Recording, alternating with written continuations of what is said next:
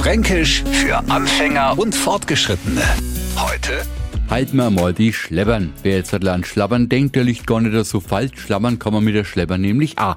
Denn dahinter verbirgt sich ganz einfach der Mund. Genau. Aber so einfach es ist, den Begriff zu erklären, so schwer fällt es vielen, die Schleppern einfach einmal in den Ruhezustand zu versetzen.